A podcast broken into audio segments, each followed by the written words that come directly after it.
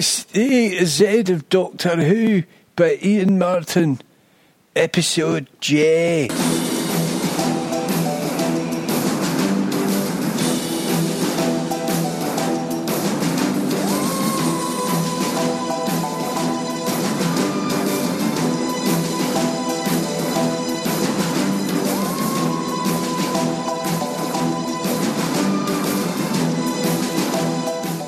Jagrafess of the Holy Hadrojassic Maxarodenfoe, brackets, the Mighty, close brackets. My favourite, favourite part of A Writer's Tale by Russell T Davies reads simply thus Fabulous! How marvellous! Totally stitched Simon Pegg up with that line of dialogue. How marvellous! Quel dommage! Haven't laughed so much since Billie Piper's first attempt at Raxacoricofallapatorius. Must email Benjamin Cook. Ho, ho, ho, ho. Hmm. Janus Thorns. Not only the secret weapon used in Leela's deadly blowpipe on many a foe during her time on Doctor Who, but ironically, Janice Thorns was also a school dinner lady when I was a kid who used to confiscate your toys ring the bell five minutes early, to tell you off even when it was Peter Walton's fault, and it was also rumoured she once ate a baby. Jelly babies. It's only with the benefit of hindsight that we realise having an oddly dressed itinerant weirdo handing out sweets to all and sundry, a lot of them children, was both highly problematic and at the same time totally in keeping with the culture at the BBC in the 1970s. Jenna Louise Coleman. Bafflingly, opinion is as divided over Jenna Coleman as it is over any other Doctor Who companion, but just for the record, I, for one, very definitely would. Jennifer Spoon.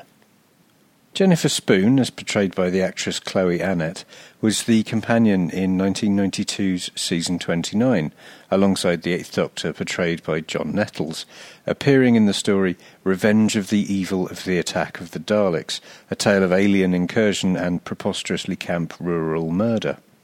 A newspaper journalist, or something from Midsummer Madrigal, Spoon helps the Doctor overcome not only his oldest foes from Skaro, but also a burgeoning predilection for eating all the pies. She travelled alongside Nettles' Doctor until the end of the following season, when the show was cancelled. Annett is very rarely asked to attend conventions or speak about her time on the show because, of course, the BBC are still resolved to pretend that seasons 27 to 30 never happened. And, of course, all of us Brits have had to sign a non disclosure agreement to promise not to tell any of the overseas fans of the show um, about the existence of this era. Um, this, this show doesn't get streamed anywhere outside of the UK, does it?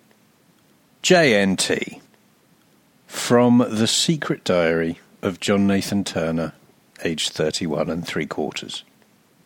My first day as full blown bona fide producer of Doctor Who. I spoke to the head of drama about the possibility of moving on to pastures new, but he told me I really had no choice but to stay on the programme for another year. So it was pick yourself up, dust yourself down, and on with the show. A lot of the scripts seem, to my mind, to be lacking pizzazz. Certainly, The Leisure Hive and Meglos needed some zap added to them. I suggested to the script editor he might want to look at dropping Terrance Dicks's story State of Decay in favour of one that I'd penned myself, along with the help of my vague colleague and certainly not boyfriend Gary Downie. Our story, Doctor Who and the Beanstalk Castle of Ugly Sisters was, I felt, just right for the Saturday tea time variety slot Doctor Who inhabited. But Bidmead had the temerity to suggest it wasn't in keeping with the tried and tested format of the show. I gritted my teeth and asked him to elaborate. Saturday tea time. One companion. Twenty-five minute episodes largely eschewing navel gazing continuity fests. Credible actors in the lead role. Regular viewing audiences of 10 million. You know, Bidmead said. The cornerstones of the show, the things that just can't be messed with. I see, I replied. Well, we'll soon see about that. My second task was to conduct interviews for the role of the classic foe, the Master, which I had decided, in something of a masterstroke, to bring back, but in a new, revitalised form. I'd whittled down my wish list to four names Christopher Biggins, Tommy Cooper, Leslie Crowther, and Mike Yarwood were all names I felt the public would adore in this critical role, and moreover, each and every one of them would have been perfect in the part. Then I remembered my old friend Tony Ainley, with whom I had once worked, an actor who already had a rather perfect false beard and moustache, so I rang him instead and popped out for a cigarette and a bottle of vodka. This being the BBC in the late 70s and early 80s, the foyer was absolutely chock a block with notorious paedophiles, many of them household names and all of them absolute loves. After a quick working lunch over six pints in the nearest pub, the Down at Heel Lamb and Dragon, I returned to my office to find a piss soaked, drunken, curly haired tramp waiting for me. She looked like an obvious lesbian, and she started yelling that the scripts were whippet shit, and she'd had enough, and seven years was too long, and it was time she was moving on, and I barely glanced up from my desk as I accepted the resignation of this bohemian stranger without even bothering to inquire as to who the hell she might have been. At the end of the day, I put in a request to be moved onto a different programme.